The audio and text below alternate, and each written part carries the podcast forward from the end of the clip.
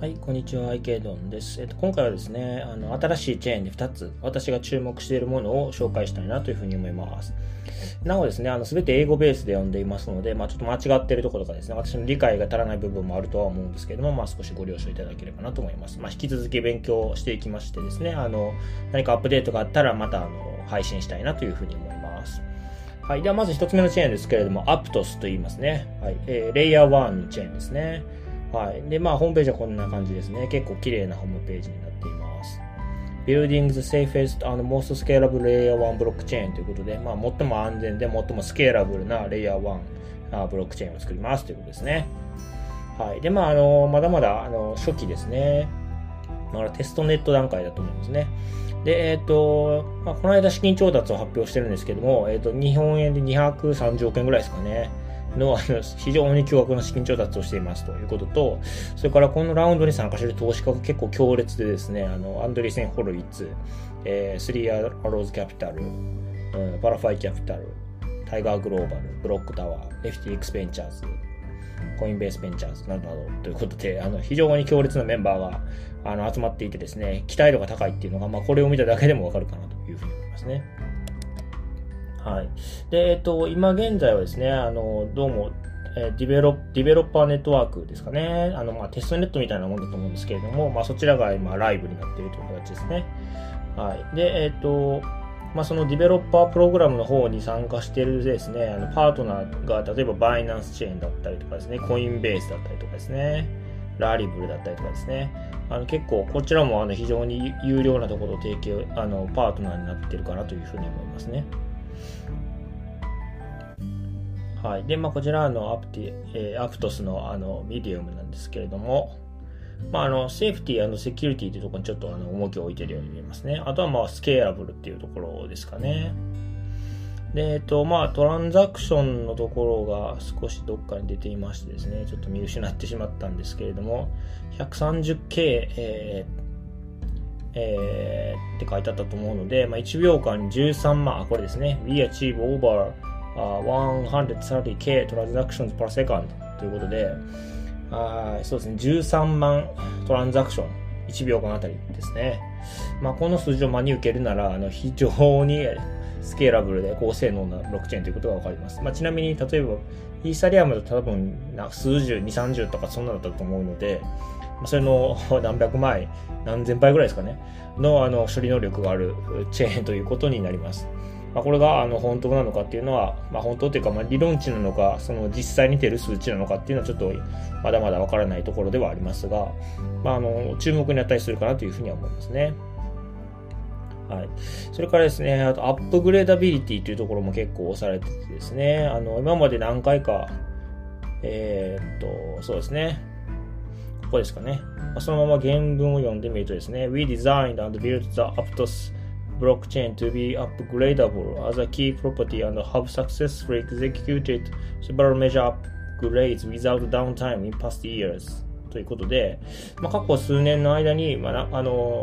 アップグレードしてきたんですけれども、それはあのダウンタイム、いわゆるだからネットワークが使えなくなる時間ですかね、多分。それがなくですね、それをすることなくですね、あのうまくこうアップグレードを何回かやってきてるということなんですよね。で、まあそういうふうに設計されたネットワークだという、アップトスというのはそういうものだというふうに言ってますね。だから多分今後もあの Web3 の世界ってどんどん進化していくと思うんですけど、まあそのためにアップグレードが必要だとは思うんですけど、アプトスはそれをダウンタイムなしで実行できますということですね。まあ、つまり稼働したまんま、あのネットワークが落ちる時間っていうのはなくですね、そのままできるよということを言っていますね。まあ、あの、これも、まあ、あの、あくまでまだ書面上の文言の話ですので、実際にそれができるのかっていうのは、まあ、今後見ていく必要があるかなというふうに思いますね。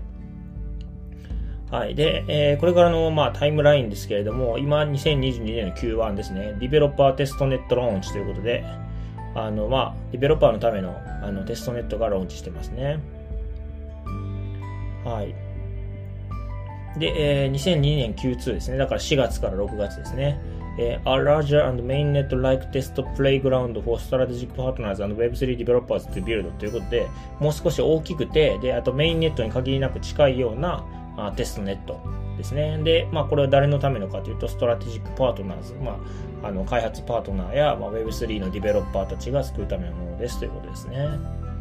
はい。で、えー、メインネットのローンチは、えー、2002年の Q3 なので、あ2022年の Q3 なので、えー、7月から9月ですかね、えー、になっていますね。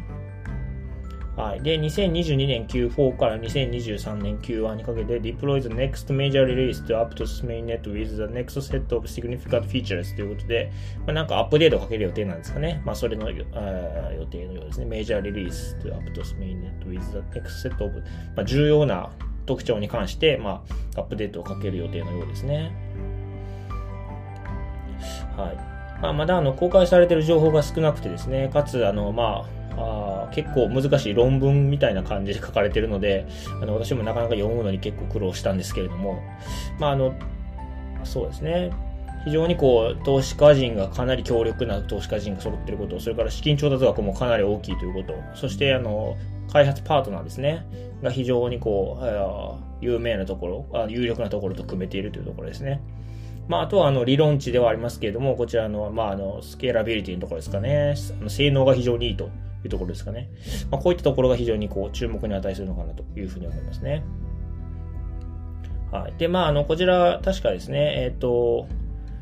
ムーブランゲージという、まあ、なんか独特のランゲージを使ってか、あの、開発されているブロックチェーンでしてですね。まあ、例えば、あの、イーサリアムだとソリディティですよね。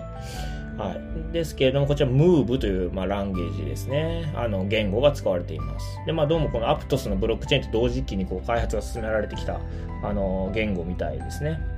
はい。で、まあ、この Aptos っていう会社なんですけども、もともと Facebook にいた方ですかね、確か。えー、メタにいた方が、まあ、創業されているということで、まあ、その、エンジニア力みたいなところも期待できるのかなというふうに思いますね。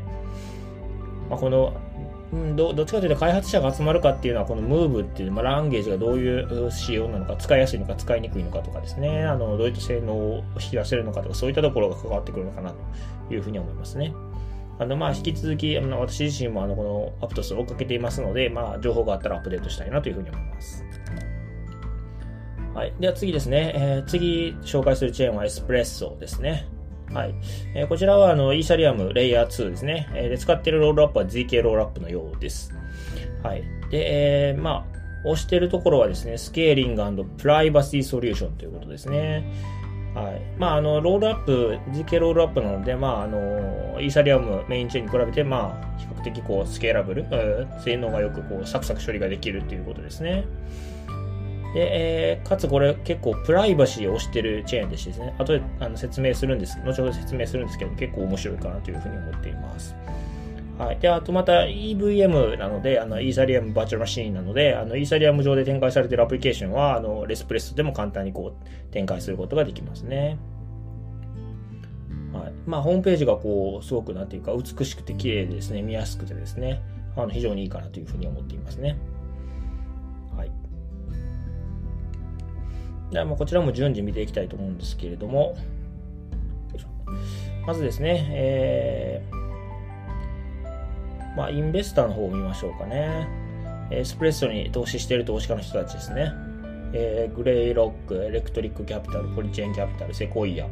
あコインベースベンチャーズ、テラ、あなどなど、アラメダリサーチもいますね。ということで、こちらもあの非常に強烈な投資家人が揃っているかなというふうに思いますね。はい。で、こちらはあのホワイトペーパーの方ですね。で、えっ、と、ここで非常に押されているのがですね、えっ、と、CAPE という、あの、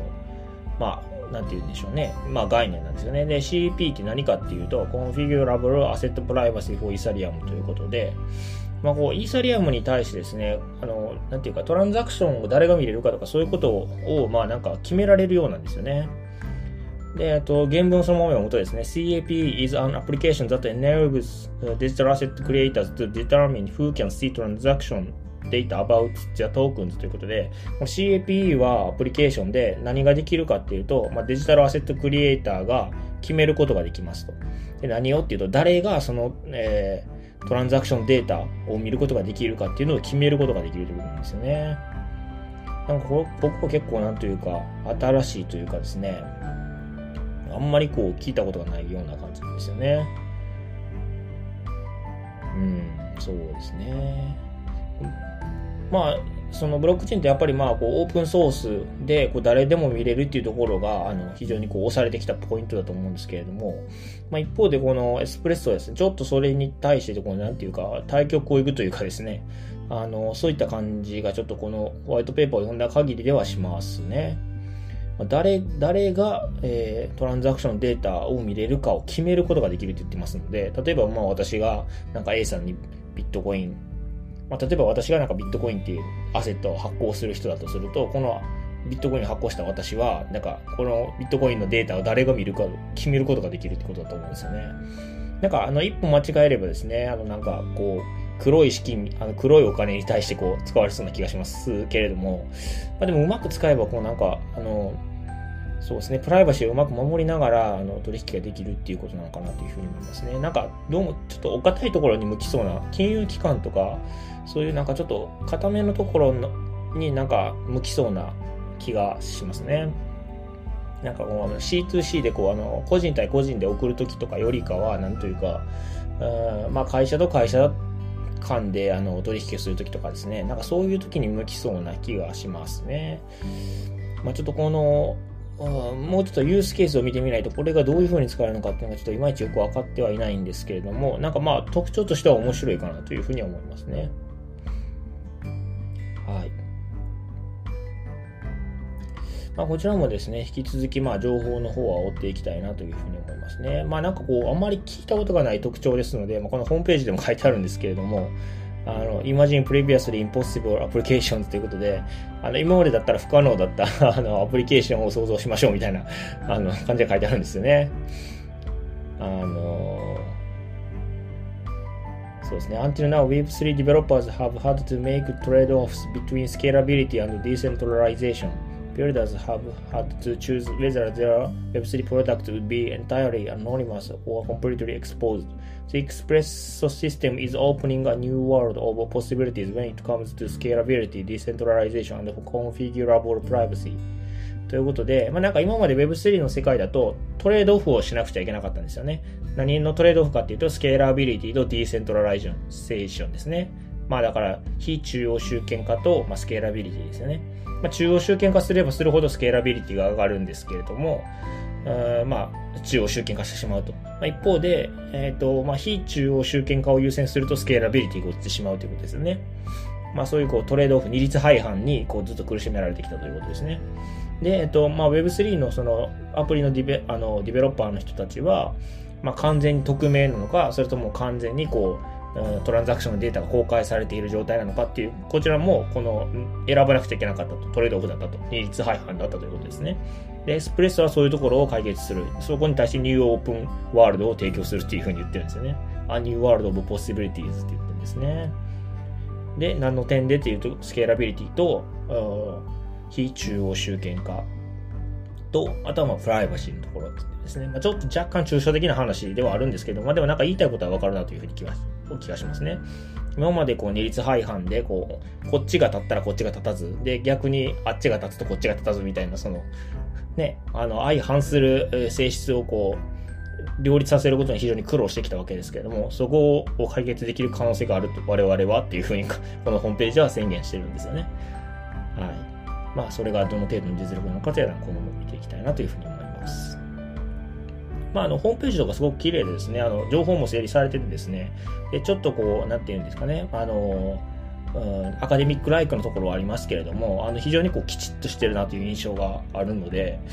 あの、これ結構可能性があるんじゃないかなというふうに思いますね。で、トークンはまだ発行されてないですし、あと、ロードマップも見たか、ざーっと見た感じじゃなかったので、まあちょっと、どういうスピードで進捗していくのかってちょっと不明ですけれども、確かこちらはエスプレッソの方は大学の教授たちが確か勘で作ってるチェーンだったはずなので、まあ結構こう、性能とかそういうところに関しては結構期待できるのかなというふうに思いますね。はい。では、あの、今回は、あの、アプトスとエスプレッソという私が注目している2つのチェーンについて説明してみました。まあ、今後も情報アップデートあれば、あの、配信したいなというふうに思います。はい。では、あの、よろしければ、えー、チャンネル登録、えー、フォロー、高評価の方お願いいたします。はい。では、お疲れ様です。